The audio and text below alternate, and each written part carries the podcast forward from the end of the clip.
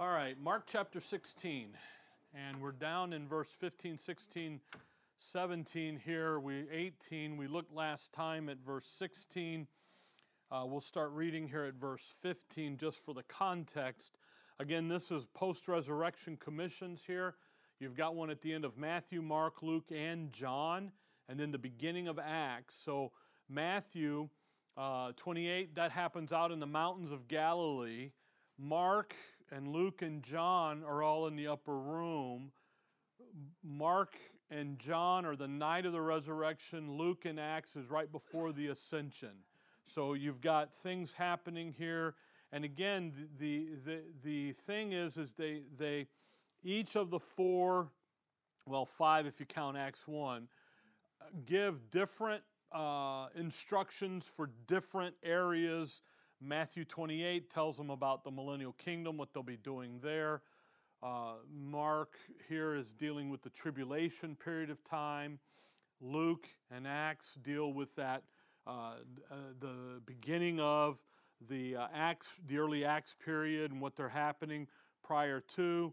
Mark is covering the whole tribulation, whole time of tribulation from the, the ascension all the way out through the 70th week and into the second coming.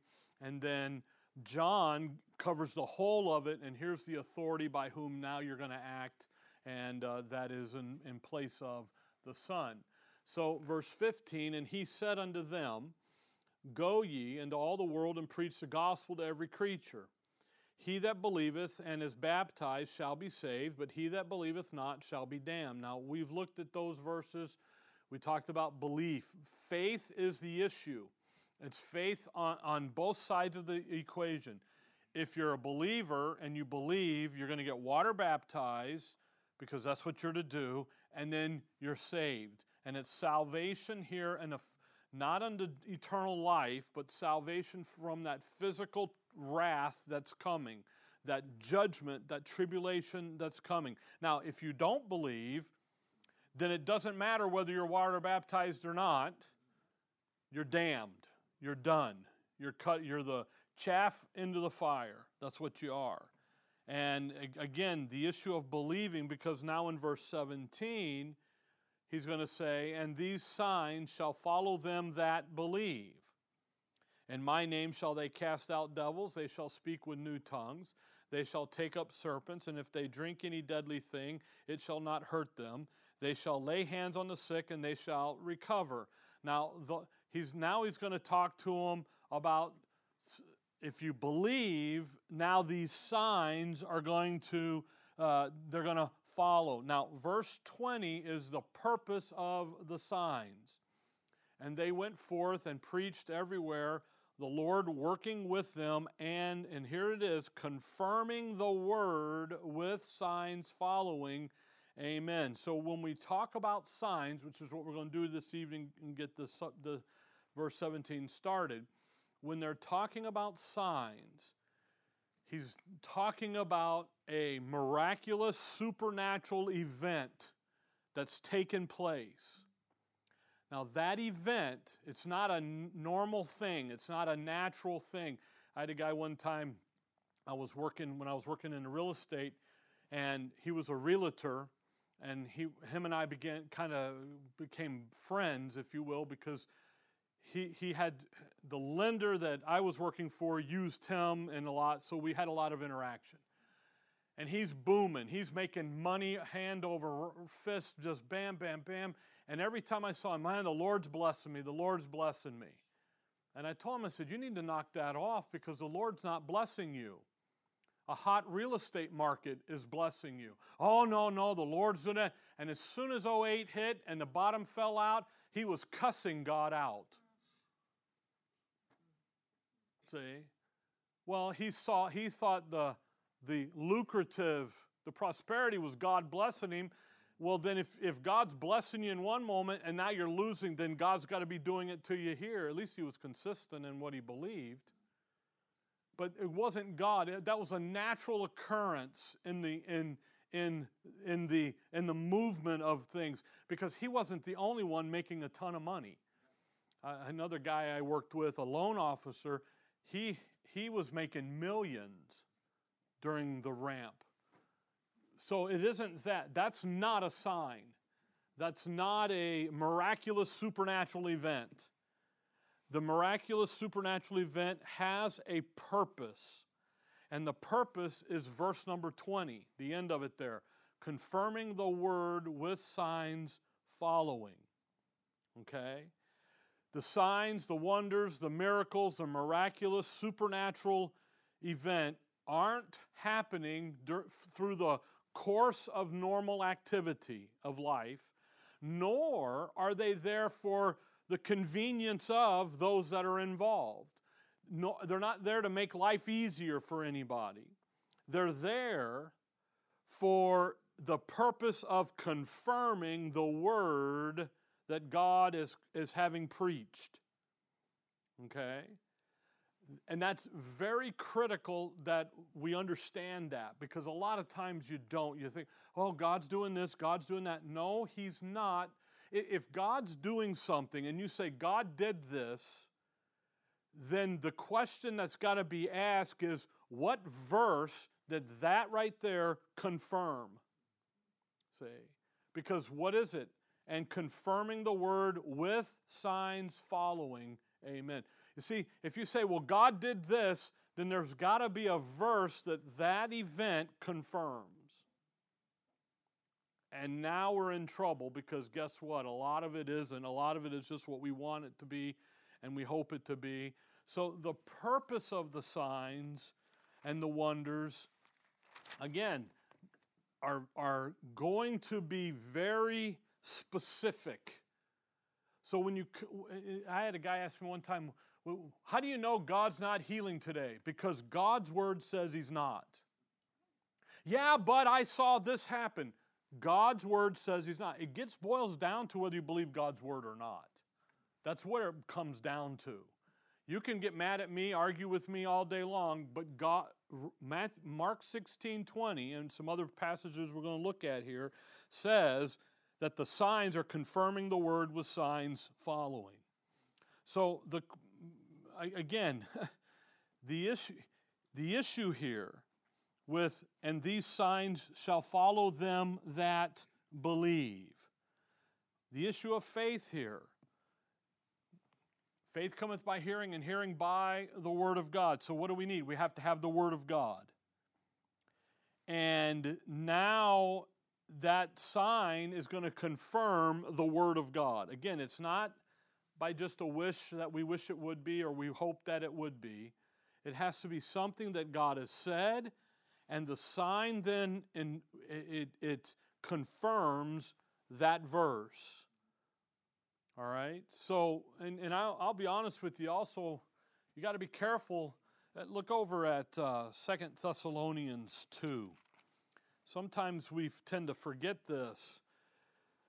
Any kind of sign or intervention or miracle that is supernatural, in other words, not a natural occurrence of life, okay? You know, you let a guy in, he's waiting to get in, you let him in, and you say, Well, karma will pay me back. and what happens? Two streets down, the guy lets you in. So, see, oh, that was God intervening, and blah, blah. No, he wasn't. That's a natural thing of life that you just got lucky somebody let you in and was kind to you. See, anything supernatural, non natural event, it is there the issue is is in scripture it's there to confirm something that scripture tells us and what we have to be careful of is forgetting Second thessalonians 2 if you look here at verse 9, where Paul's dealing with the Antichrist and the 70th week of Daniel events, he says, Even him, talking about the, that wicked be revealed, verse 8, the Antichrist, is uh, whose coming is after the working of Satan with all power and signs and lying wonders, with all deceivableness of unrighteousness in them that perish. See that thing about signs and powers and lying wonders? The adversary can do signs and wonders and miracles, and it's a lie. See? So before you give God the benefit of something that happens that's supernatural, you better be careful because if God did it, it's going to confirm a verse. And by the way, Paul in 1 Corinthians 13 says all that stuff is stopped, it's ceased. God isn't operating that way. He's operating through the Word of God, working effectually in you that believe. 1 Thessalonians 2.13. So before, you know, I, I'm not hard, I'm not upset with anybody, but to, to drive home the point. Now go back to Mark 16. Because the issue here is the signs are designed in Scripture to be a confirmation of something that Scripture tells us. So in verse 17, these signs shall follow them that believe. In my name shall they cast out devils. They shall speak with new tongues. They shall take up serpents. And if they drink any deadly thing, it shall not hurt them. They shall lay hands on the sick and they shall recover. All of those signs are going to be confirming what the word is preaching. Notice, and and these signs shall follow them that believe. See? So these signs are going to come up, they're going to be active. And again, this isn't in the dispensation of grace. This is in time past. It's in Israel's program. It's going to work out through the prophetic program out into the future of us now because we interrupted it. So this has nothing to do with you and I. If you tried to drink a deadly thing, you know what it would do to you? it will kill you. You don't trust, you don't believe me? We got some Drano in the back room back there. We'll get it out and you just go chug a lug. And let's see, we'll, we'll get poison control on the. See, that isn't, you go down and mess with the snake, what's it gonna do? It's gonna hit you and it's gonna hurt you and it's gonna, I don't know if it'll kill you or not if we get you to the hospital on time, okay?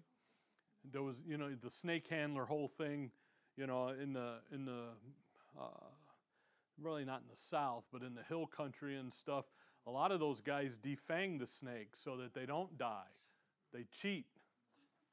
Say, well, why, why? Well, they know that if we get bit, it's going to not be what the case is. See. So, really, the first question in verse 17 is what are they believing? These signs shall follow them that believe believe what? See, that's really the first question that needs to be answered before we can ever really get to the signs. So, what word is being preached that the signs are, verse 20, confirming? Well, the answer is verse 15. And he said unto them, Go ye into all the world and preach the gospel to every creature. So, what are they going to go do? They're going to go preach the gospel. Well, what gospel were they preaching? That's easy Matthew 24. Come over to Matthew 24. You see, when you begin to think about this and get out of the hysteria of having to have a miracle or a sign, and you get into the book and you start looking at things, real quickly this lays itself out for you, and you go, well, wait a minute, we're good, you know. But if you rightly divide the word, you would never really be sucked into thinking you got signs and wonders and all this going on around you because Paul has told you all that is stopped, all that's been interrupted. So, Matthew 24, look at verse 1. Notice which gospel they are preaching. Jesus went out and departed from the temple, and his disciples came to him for to show him the buildings of the temple.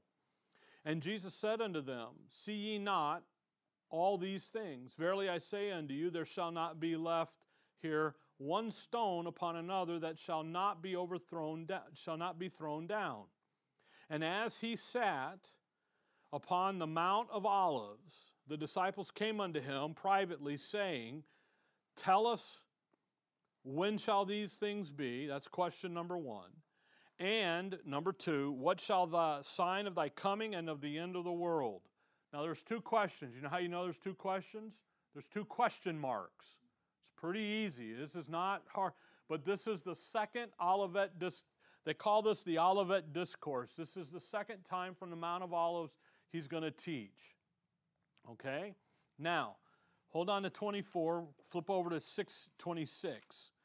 Just catch the timing here of this because this is very important to where we're at in Mark 16.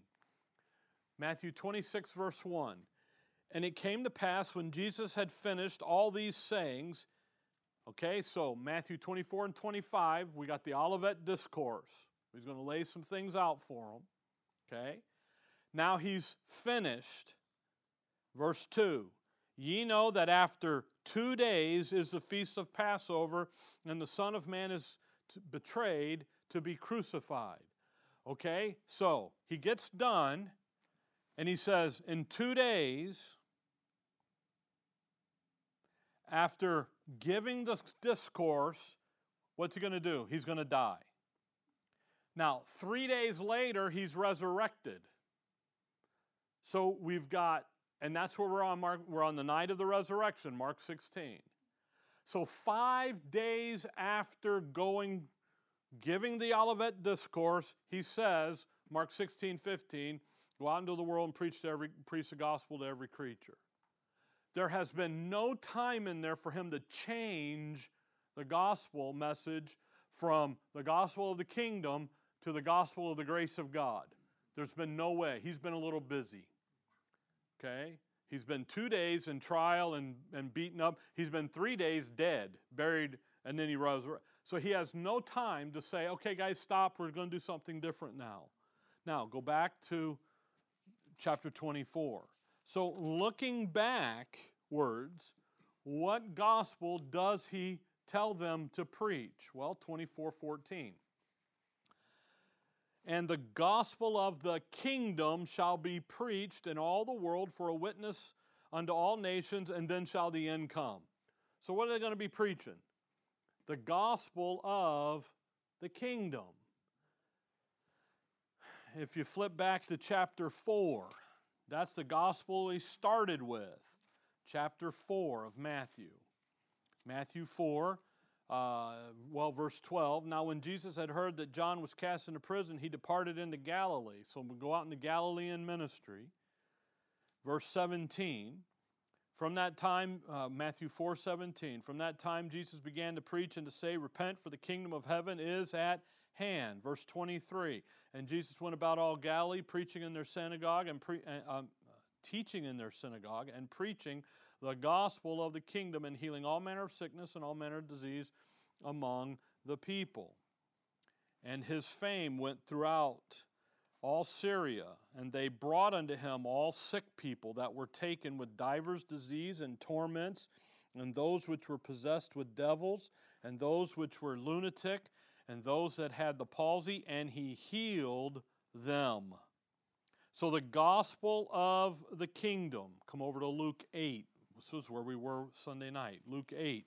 The gospel of the kingdom is the gospel that they're preaching and that they're going to uh, believe. Now, the gospel of the kingdom has two special signs attributed to it. And we just, what did he? He healed the, he healed the diseased, and then he cast out the unclean spirits, the devils. Okay? Look at Luke 8.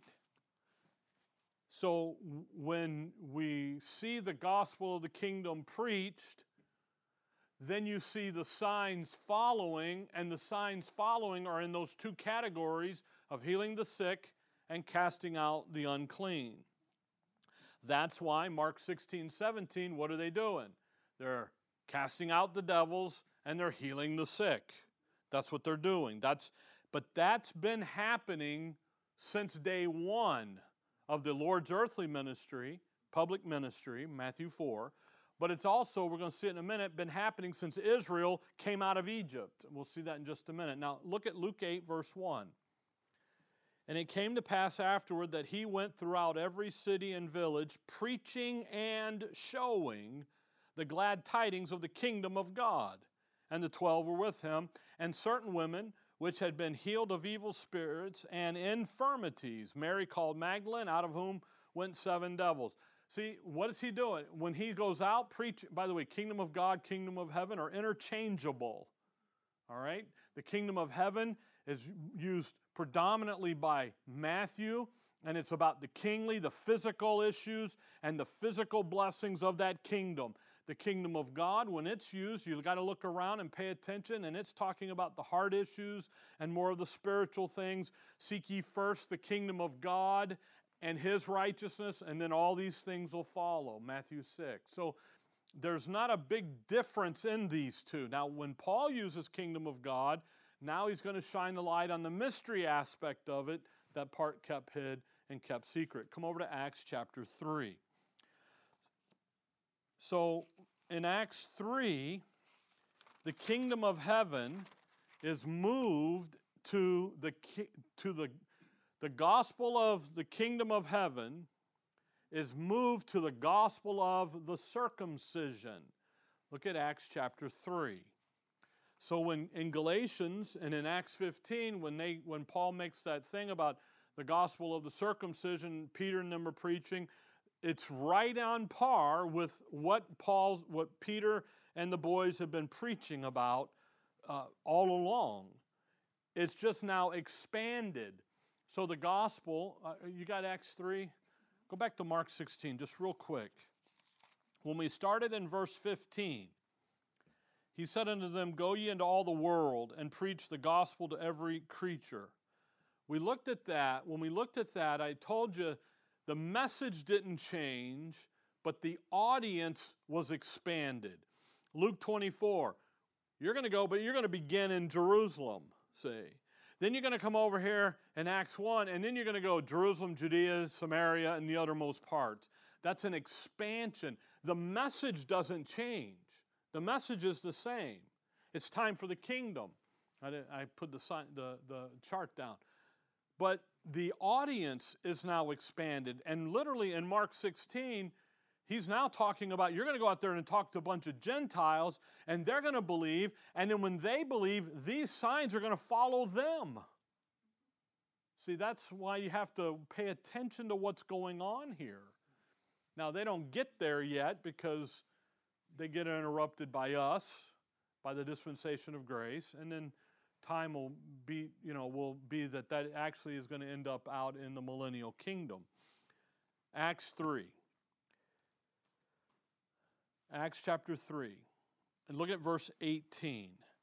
Peter's talking here, but those things. Now, by the way, Peter and John just healed the guy outside the temple.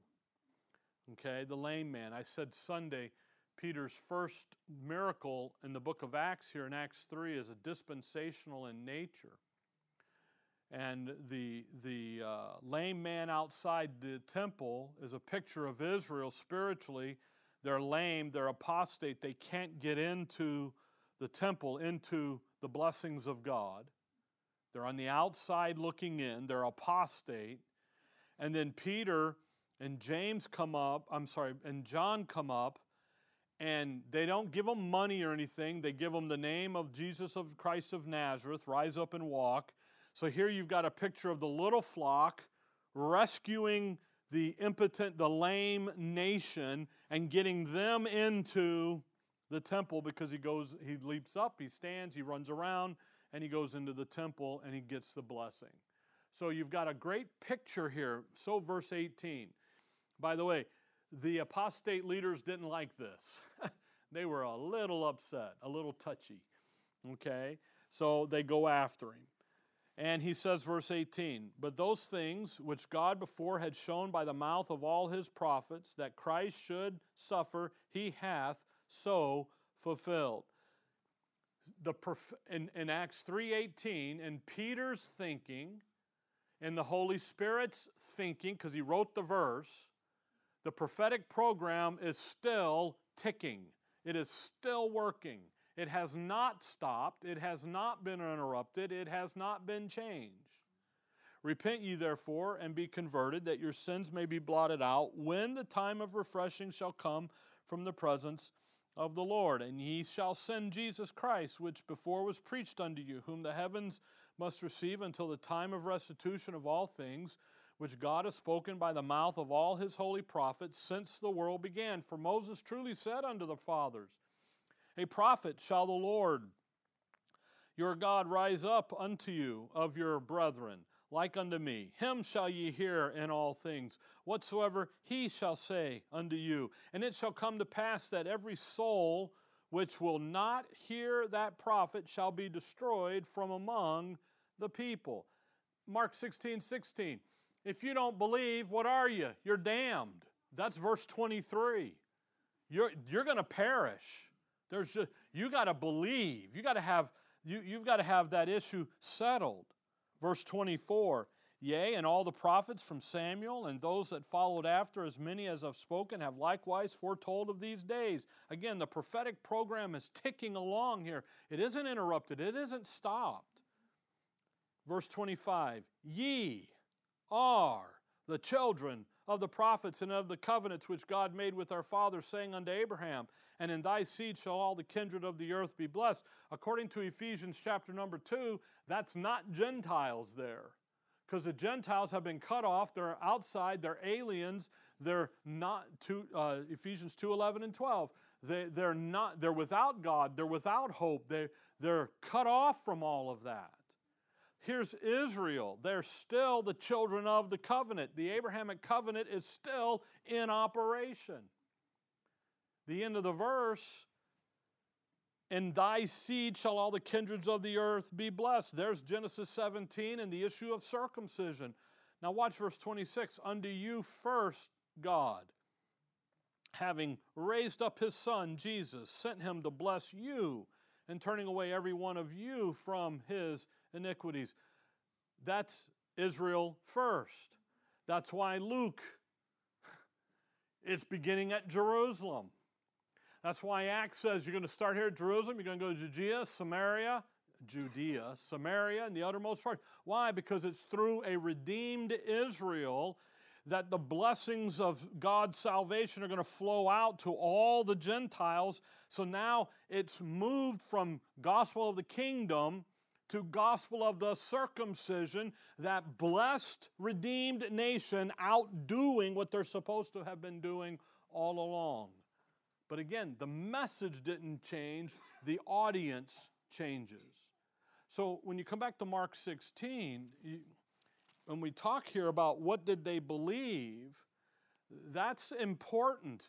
There are going to be some signs that are going to follow that are designed to confirm the word of the kingdom, the blessing, the gospel of the kingdom. That's what they believed. Repent, for the kingdom is at hand. Repent, the kingdom is being offered to you. It's here, take it. It's time to take it. That's why that question in Acts 1 it, Lord, eh, will you restore again the kingdom? Is it time? And he's like, No, it's not for you to know. It's, the timing of it belongs to the Father. It will be done. What you're going to do is, in my absence, you're now going to occupy. You've got an occupation to go do. And get that thing, get that little flock built, ready, and let's get going. So in 17, these, uh, Mark 16, 17, and these signs shall follow them that believe. The sign issue. Again, what are they believing? The king, the gospel of the kingdom because it's part of Israel's program. That's when we talked about water baptism. Water baptism isn't Jewish, it's kingdom. That's, what it that's who it belongs to, is the kingdom. Whether it's a Jew or a Gentile in the kingdom, that's where the Gentile would be, baptism belongs to the kingdom. Now, come to Psalms 74, and let's talk about the signs and then probably have to next time get into them, but we'll see how far we get. Psalm 74. When you think about the sign issue, the signs, the wonders, the miracles, they all belong to Israel, period. When Paul does a sign or a miracle or a wonder in the book of Acts, you go and read where he's writing during that Acts period. So when he's when he when he's doing stuff here in Acts, you go find the book that he wrote during that period and you go read that. He'll tell you what he's doing. Luke doesn't know that. Luke is just recording the events. Romans 11 11, Paul says, I have a, uh, have they stumbled that they should fall? God forbid, but rather through their fall. So, Acts 7, they fall. Salvation is sent to the Gentile for to provoke them to jealousy. So in Acts, when you see Paul do something, Romans 11 11 tells you, and verse 14 tells you that he has a provoking ministry to the nation of Israel. And the clear evidence is to go look in Acts 18 at what happened at Corinth, at the church at Corinth. It sits right next door to the synagogue, and, and Paul is able to convert the two of their pastors or rabbis or whatever they're called, leaders, by them simply doing the sign gifts, speaking in tongues and all the, the gifts there, 1 Corinthians 12. The Jew looks over and says, What are you doing? What are you, Gentile dog, doing mine? He goes, Glad you asked. And then he can educate them and so forth. Now, when you come to Psalm 74, Psalm 74 here, it's about the believing remnant in the last days, the 70th week. By the way, I, the book of Psalms, I've been studying just kind of cursory looking back through the Messianic Psalms and so forth, but the Psalms, 99.9% of the time, are prophetic in nature. They are talking about stuff in the moment, yes but they are talking about the future. Now, Asaph is in David's day, and he's talking about the little flock out in the future. Now, he doesn't understand all that, but that's what he's talking about. Look at verse 1. O God, why hast thou cast us off forever? Why does thine anger smoke against the sheep of thy pasture? Remember thy congregation which thou hast purchased of old the rod of thine inheritance which thou hast redeemed, this Mount Zion wherein thou hast dwelt. Lift up thy feet unto the perpetual desolation, even all that the enemy hath done wickedly in the sanctuary. Thine enemies roar in the midst of thy congregation. They set up their ensigns for signs. A man was famous according according as he hath lifted up axes upon the thick trees. But now they break down the carved work thereof uh, thereof at once with axe and hammers. Look at what they're doing. That we were made famous by building the idols and the idolatry. And now they've come in and just cast it all down and, and beat it all up. Verse 7 they have cast fire into thy sanctuary, they have defiled by casting down the dwelling place of thy name to the ground. They said in their hearts, Let us destroy them together. They have burned up all the synagogues of God in their land. You see, the, we see not our signs. There is no more any prophet, neither is there among us any that knoweth how long. O oh God, how long shall the adversary reproach? And that's that how long thing. That's the cry of the believing remnant in the tribulation. How long? That's the cry of those saints in the altar and so forth in Revelation. How long? The fire in the sanctuary. The sanctuary, that's the temple. Again, Asaph, he lived before the temple was ever built. See, he's in David's day. David didn't build the temple. They still they got the tabernacle floating around still. Solomon builds the temple, the, the house. Verse 9 How long? We don't see our signs. There's is no more any prophet, neither is there any um, uh, there among us any that knoweth how long. They are looking for things that were to they're looking for signs that were they were looking for something to confirm the word of deliverance and they weren't seeing it at all you see the signs belong to that believing remnant the signs belong to Israel. They do not belong to you and I. They never have. You and I, as Gentiles, were never, come back to Exodus 4. They were never, we were never on the thinking process of the signs. They belong to that little group that's going to go in, who are going to. I, I love that thing in, in Matthew, well, it's in the Gospels, all of them. It, when the things happen that Daniel talks about, let him that readeth understand. That means there's a Bible believer reading that, going, that right there is what that says, and that's a fulfillment of that, and we're out of here. it's time to hit the trail. You see, they're not looking for, you know, they're not, oh, the Lord's moving. No, He done moved, and let's move. We got to go. See, this is not a mystical, spooky thing here. This isn't an inner feeling of anything. This is legitimate stuff that's happened and it's right at the top. Exodus 4, did I tell you that? Right at the top, and it's always been this way in Israel's history. The sign gifts, the sign program begins with Israel's movement, Exodus out of Egypt. Moses, Exodus 4 here.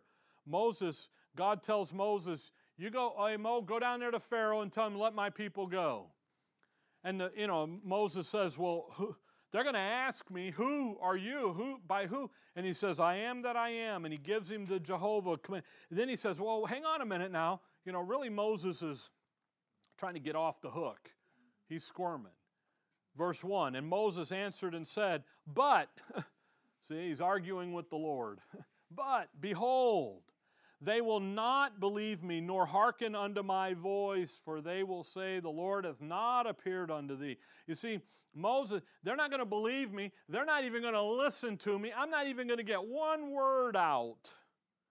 By the way, back up in verse 18 of chapter 3 and they sh- and God has told already told Moses they shall hearken to thy voice Moses, they are going to listen to you. Yeah, but but but Lord, they're really not. I, I stutter, I gotta stutter, I gotta this. I'm really soft spoken. They're not gonna listen. No, they are going to listen to you. So Moses is hesitating here. God has already said, they will hear you out. Moses is hesitating, chapter 4, verse 2. And the Lord said unto him, What is that in thine hand? And he said, A rod. And he said, Cast it on the ground. And he cast it on the ground, and it became a serpent, and Moses fled from before it. And the Lord said unto Moses, Put forth thine hand, and take it by the tail. And he put forth his hand, and caught it, and it became a rod in his hand. Now, there's a lot going on here. His, Moses' hand, that is the instrument by which he's going to serve Israel, is his hand. He's going to do some things, and it's a hand. But then he's got a rod. Now, the rod is an instrument of authority. Moses has a rod. By the way, Moses is also a king, so it's a rod of a king as well. David has a rod. The little flock is the rod of, or the Antichrist is the rod of indignation in the Lord's hand. See, the rod has to do with um, with authority, government, rule, the rod of a king, authority to, to rule as a king, kingdom authority. But, Mo, but the rod here with Moses is a, is a rod of a prophet. And as a prophet, again, that's who he is. Uh, hold on to Exodus 4. Uh, come on, look at Psalms 110. Hold on to Exodus 4. Daniel, uh, or, uh, uh, I'm sorry, Psalms 110. You see, you've got this it's the the doctrinally the rod is very significant. It's very important because it's the issue of power, of authority. Psalms 110, verse 1 The Lord said unto my Lord, Sit thou at my right hand until I make thine enemies thy footstool. The Lord shall send the rod of thy strength out of Zion. Rule thou in the midst of thine enemies. So the rod is going to do what? Rule. Okay? Revelation 19, they're going to rule with a rod of iron. You see, the rod of a king is ruling. Moses' rod represents, again, it represents the issue of authority to rule. So go back there to Exodus 4. You see, Israel he's going to lead Israel out of Egypt to do what? To rule in the earth. That's their purpose. So here's Moses. He's got his, his hand. I'm going to serve you by my hands. I'm, um, I'm the instrument. He's got his rod, which is a which is an instrument of ruling, of reigning, and he's going to lead Israel out of Egypt, out of satanic captivity, to rule in the earth. See. By the way, the rod of Aaron, you remember what it did? It budded.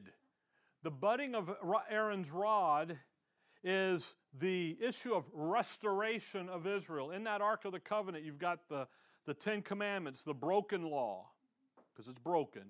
But then you've got the pot of manna, there's the provisions by God. And then you've got the rod of Aaron, the restoration of Israel. See? So, the, but the rod of Moses, that's something else going on there. It's, I'm here to lead this people, God's people, out, and they're going to run the show. And you know who ain't happy about that? The adversary isn't. Now, Exodus 4, come back to verse, uh, well, verse 3. So watch, watch what he does here. And he said, Cast it on the ground. And he cast it on the ground, and it became a serpent. And Moses fled from before it. And the Lord said unto Moses, Put forth thine hand and take it by the tail.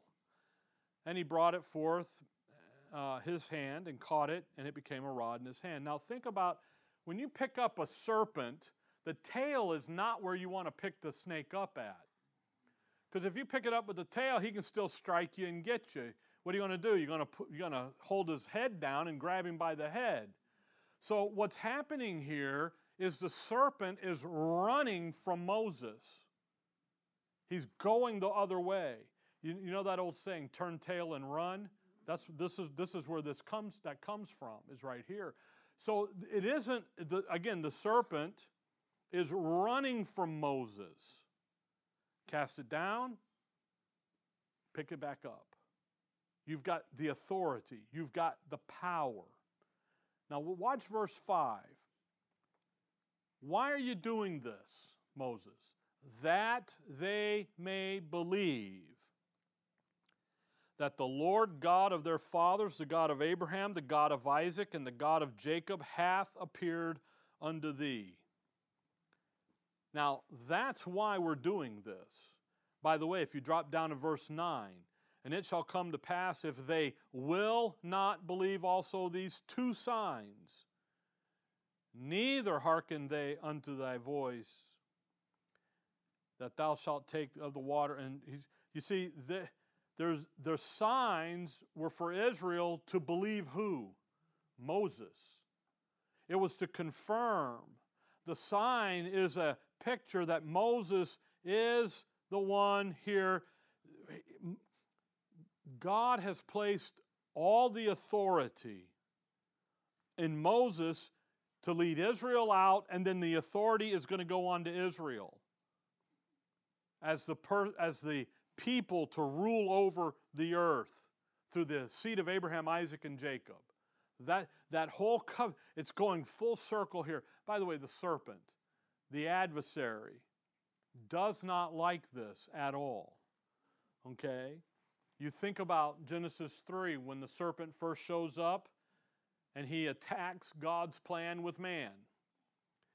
Revelation 12, the serpent shows up again and he's attacking the little flock and in, in the tribulation.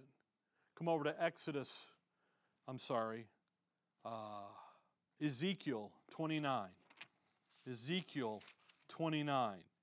You've got Pharaoh here. 29 2.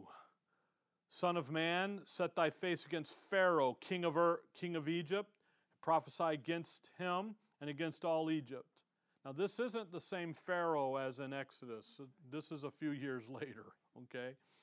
Speak and say, Thus saith the Lord God, Behold, I am against thee, Pharaoh, king of Egypt, the great dragon that lieth in the midst of his rivers, which hath said, My river is mine own, and I have made it myself the Pharaoh here, and then Egypt is a rep. Remember, go back to Exodus. Remember, the Pharaoh in Exodus does is a usurper. Isaiah calls him. He's that. He's that antichrist. He doesn't know. Uh, well, it's Exodus one and verse uh, eight. Now there arose up a new king over Egypt, which knew not Joseph. So Egypt is representing the satanic captivity that is that has Israel by the grips. The stronger has them in the grip. So take the rod up, go back to Exodus 4. Take the rod up, cast it down. A picture of the authority of Israel in the earth, and it's been set, it's been cast down. And Moses has come to deliver them out of satanic captivity. He's going to come and dispossess the unclean spirits, cast them out. And he's demonstrating that Moses has been commissioned by Jehovah to take Israel out of captivity. Okay, now the Lord does that by what? By casting out the demons, the devils, the unclean spirits. So the first sign, the first category of signs here in Exodus 4 in the very beginning is dealing with that serpent, dealing with that satanic captivity. Okay? Now, verse 6.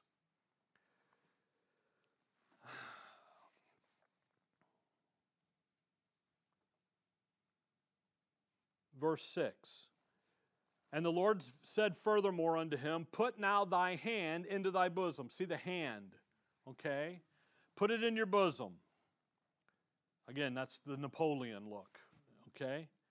And he put his hand into his bosom, and when he took it out, before, behold, his hand was leprous as snow. And he said, Put thy hand into thy bosom again. And he put his hand into his bosom again and plucked it out of his bosom. And behold, it was turned again as other as his other flesh. Bosom, the bosom, that's the place of the heart. That's the location close to your heart. Leprosy, Leviticus 13 and 14, leprosy is a picture of the corruption of sin. And we're out of the heart is where the sin comes. Out of the heart, man is the heart is desperately wicked. Out of the, out of the heart come the issues of life. So sin he puts his hands in, pulls it out, sin's corrupted it.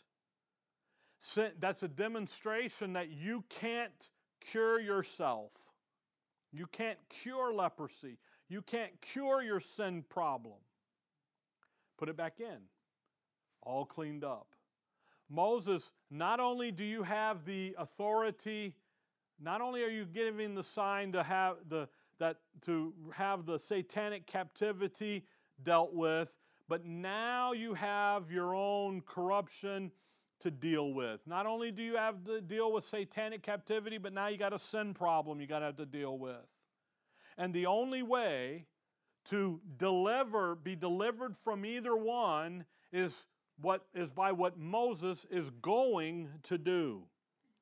So the deliverance it starts in the heart just as the corruption starts there. That's why Acts 3, he talks there at the end there in verse 26 about turning them away from their sin, away from their iniquity. Matthew 6, 33, seek ye first the kingdom of God, the righteousness of God, and then all these things will come out. So it starts with something that Moses can't do on his own, okay? And he's going to have to come over here now and preach a word, and then the sign demonstrates it.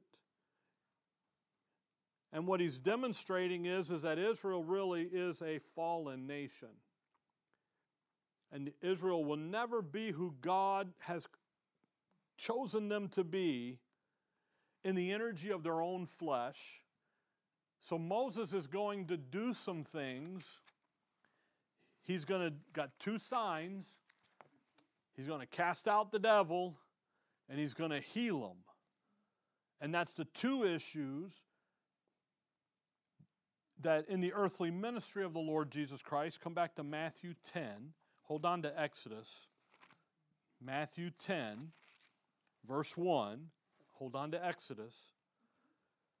He says there, and when he had called unto him his twelve disciples, he gave them power against unclean spirits to cast them out. There's dealing with the satanic captivity and to heal all manner of sickness and all manner of disease. There's the issue of the spiritual issue and, and dealing and healing the, the sin curse. Because come back to Exodus 7. Because there's two curses that they've got to deal with. The curse of sin and then the curse of the satanic captivity that results because of the sin curse. You see, Israel has to be released of those two issues before they can be that kingdom that God chose them to be in the earth with rule and authority and able to do. So, Exodus 7. Exodus chapter 7. Moses goes to Pharaoh, let my people go. And he says, Who are you? who, do you, who in the world do you think you are? Say. So Moses comes in by the way, this is a context. You got hold on to Exodus seven. Look over at Exodus twelve. Just you got to understand what's happening here in Exodus. It's a contest really between God and Satan, and not Moses and Pharaoh, the men. It's a spiritual contest. Uh, Exodus 12 12. For I will pass through the land of Egypt this night, and will smite all the firstborn in the land of Egypt, both man and beast, and against all the gods, little g, of Egypt. I will execute judgment. I am the Lord. So, who's, who's the fight with? Moses and Pharaoh are the human instruments right here, but it's really God destroying Satan and his the little gods, the little g's. Uh, come over to chapter 18. And there's going to be 10 of them, 10 specific gods that the Lord's going to deal with. Chapter 18, verse 11. Chapter 18, verse 11. Now I know that the Lord is greater than all gods, for in the thing wherein they dealt proudly, he was above them. See the little g. So the 10 plague, now come back to Exodus 7, because I want you to see this about what he's up against and what these signs are doing here. So the signs, he's going to go in. By the way, they do believe Moses. They, they do believe him and they do go on and, and hearken and do.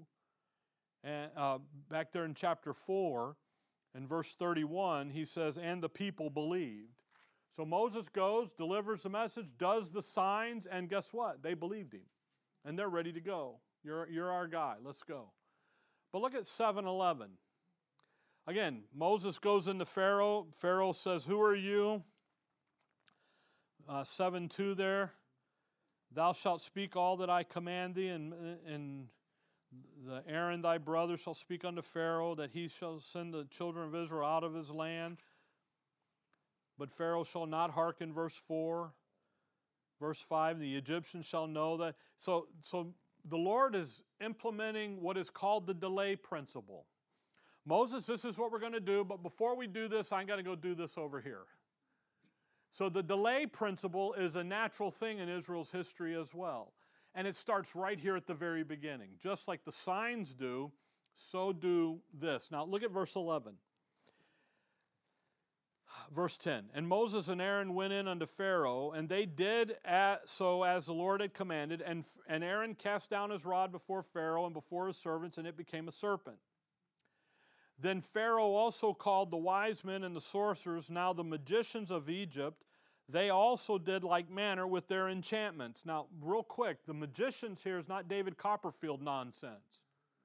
These are necromancers, these are guys who are supernaturally raising and doing they're that satanic lying wonders. This stuff is legit, it is real. It isn't some kind of hokey, you know, trickster stuff at all. Verse 12 For they cast down every man his rod, and they became servants, but Aaron's rod swallowed up their rods. Now, what happened here? Now, 2 Timothy 3, Paul identifies these guys as Jannes and Jambres. They withstood Moses. They, the Pharaoh goes and gets his religious leaders. They answer. They do the same thing that Aaron and Moses did. They just did it two to one. So, what's the religious system going to always look like? they're outdoing us two to one, okay? That's why Paul says don't compare yourselves, it's not wise. They're outdoing two to one. By the way, that's why you don't look at numbers. You don't. I mean, we count heads every Sunday, so we have a kind of an idea how we're doing growth-wise. But you, why? Because eh, you don't count numbers to confirm truth. Because if you confirm truth by going to the biggest and the then you're in you're in for a shock, a disappointment. But what did they do? They duplicate what Pharaoh is testing Moses' word and authority. He's testing Jehovah to see if really what they're seeing, the supernatural events, is, is exact, is, is right. It's, it's legit. Now, if you look over at verse uh, 22, And the magicians, so here's the first judgment. And he's going to turn the river was turned into blood. The end of verse 20 there. Verse 22 And the magicians of Egypt did so with their enchantments and Pharaoh's heart. What did they do? They duplicated what Moses and Aaron did. All right? They duplicate the water to blood. Chapter 8, verse 6. And Aaron stretched out his hand over the waters of Egypt, and the frogs came up and covered the land of Egypt. And the magicians did so with their enchantments and brought up frogs upon the land. See, they're duplicating, they're, they're answering it at every step. But now, watch verse 16. And the Lord said unto Moses, Say unto Aaron, Stretch out thy rod, smite the dust of the land, that it may become lice throughout all the land of Egypt. And they did so. For Aaron stretched out his hand with his rod, smote the dust of the earth, and it became lice in men and in beasts, and all the dust of the land became lice throughout all the land of Egypt. And the Egyptians did so with their enchantments to bring forth lice, but they could not. So there were lice upon men and upon beast. Now think about what just happened there. Pharaoh is testing Moses, testing Jehovah to make sure that what the frogs, the blood, the water, all this stuff is real. And he's answering it tit for tat right here, boom, until it comes to dealing with the dust. Creator. Now look at verse 19. Then the magician said unto Pharaoh, This is the finger of God. And Pharaoh's heart was hardened, and he hearkened not unto them as the Lord had said. Notice what they they couldn't do it. Now, why couldn't they do it? Because they couldn't you they can't take dust. By the way, who's made out of dust? Man is. See. Come over to Jeremiah 10. Jeremiah 10 you got to think about this sometimes. Uh, this stuff in, by the way, the stuff in Egypt's very, er, uh, this stuff very fascinating. Jeremiah 10. When it comes to reproducing creation, man can't do it.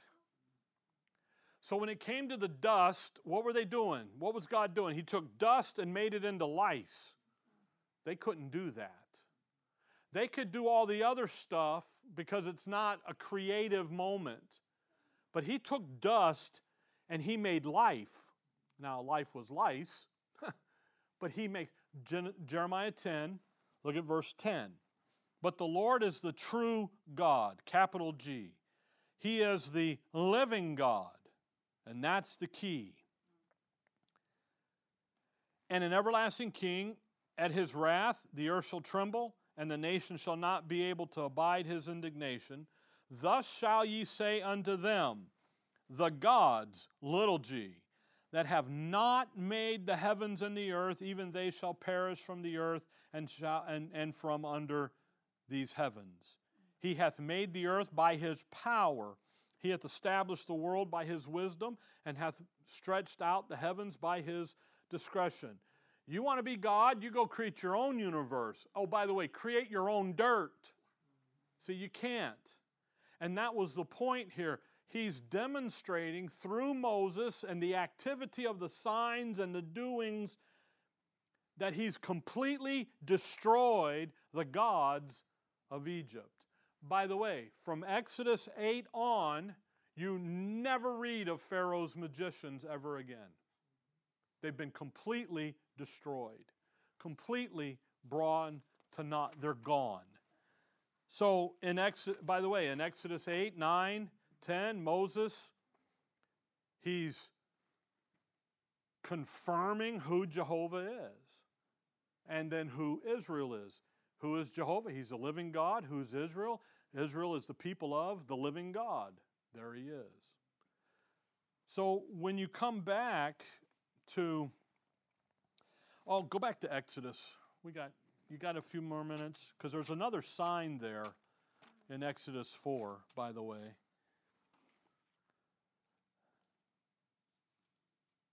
And then get Exodus 4 and First John 3.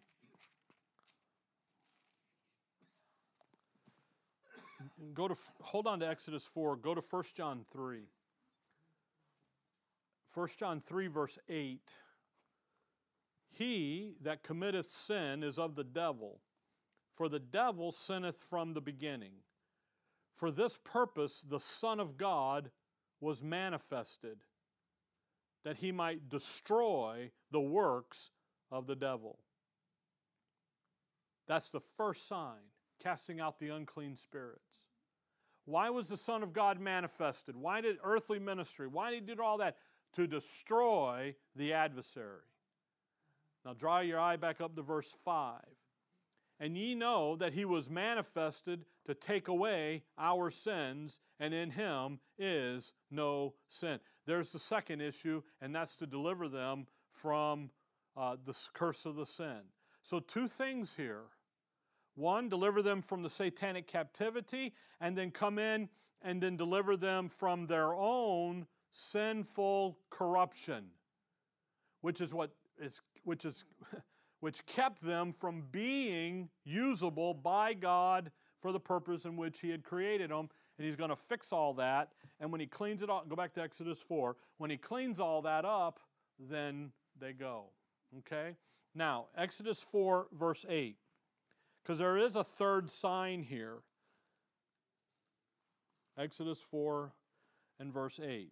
And it shall come to pass, if they will not believe thee, neither hearken to the voice of the first sign, that they will believe the voice of the latter sign. And by the way, verse 31 the people believe. Okay? They do believe the, the, the word, they do believe the sign. That's exactly what's happening in Mark 16. But look at verse 9. And it shall come to pass, if they will not believe also these two signs, neither hearken unto thy voice, that thou shalt take of the water of the river and pour it upon the dry land. And the water which thou takest out of the river shall become blood upon the dry land. Now, th- think about water. Water is a blessing to the dry land. But blood is what? Is a curse, it's judgment, it's damnation. So if you're not going to accept the blessings uh, that God's providing in the water, i.e., water baptism, how do we get in? Now we're back in Mark 15, Mark 16, 16. Then what's going to happen?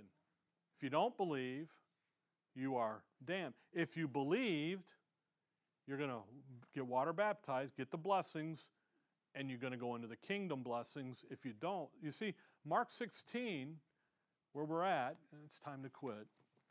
So, that third sign, he, they, he didn't have to do that because what they do? They believed. Verse 31, see.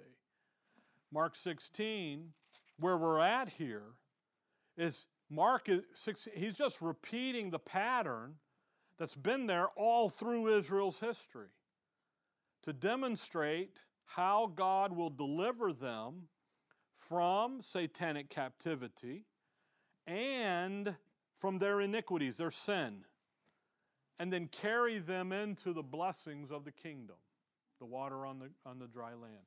In Ezekiel, it's called showers of blessing, water on the land, rain. Now, verse 17 these signs shall follow and we'll talk about them next time. But it's, again, the signs are there to confirm the word, confirm what's being preached, preaching and showing. They're ongoing. It's been that way from the very beginning. It's the way God has dealt with Israel, and it's the way He was going to deal with them out in the future, same way. He, none of that's changed. You and I today, we interrupt that. We don't have this. Um, Paul does it. Paul has special miracles. Why? Because he's a special guy. He's got special things going on. You and I don't have that. You know, I look back there, Timothy didn't have it. Timothy couldn't heal. Timothy couldn't do. Titus can't do. Onesimus can't do. Uh, Epaphroditus, none of these guys can do. Paul can do. Why? Because he's the spokesman. He's the special case. You and I aren't. I'm sorry. Just look at not many noble, not many wise. That's who we are, okay? All right? Anyway, okay. We'll pick up in verse 17 next time and look at the signs and so forth and uh, spend a little time in these, okay? All right. Dear Father, we thank you for the evening, Lord. We thank you for your word. We thank you for the instructions here that we can see and we can look at and we can study out and we can just relax and enjoy your word to your people in their time and what they'll be doing and able to do. And we just rejoice in what you've done for us in your grace. In your name we pray. Amen.